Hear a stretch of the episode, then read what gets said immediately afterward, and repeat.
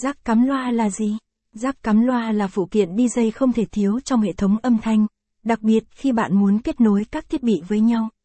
Hầu hết các jack cắm loa thường được làm từ những chất liệu như đồng, hợp kim đồng, hay bằng vàng. Công dụng của jack âm thanh nhằm kết nối các thiết bị âm thanh lại với nhau, đảm bảo cho tín hiệu âm thanh được tốt nhất khi truyền đi, giúp người dùng có thể mở rộng kết nối, ví dụ như kết nối âm ly với loa hay kết nối loa với TV. Các đầu jack cắm loa thường được hàn hoặc cố định lại bằng dây để dễ dàng thực hiện nhiệm vụ kết nối tín hiệu. Các loại jack cắm loa hiện nay: jack tín hiệu 6 ly, jack tín hiệu 6mm hay còn gọi là jack tín hiệu 1/4, được sử dụng chủ yếu để kết nối với các nhạc cụ như guitar, keyboard, micro, tai nghe, trong hệ thống âm thanh.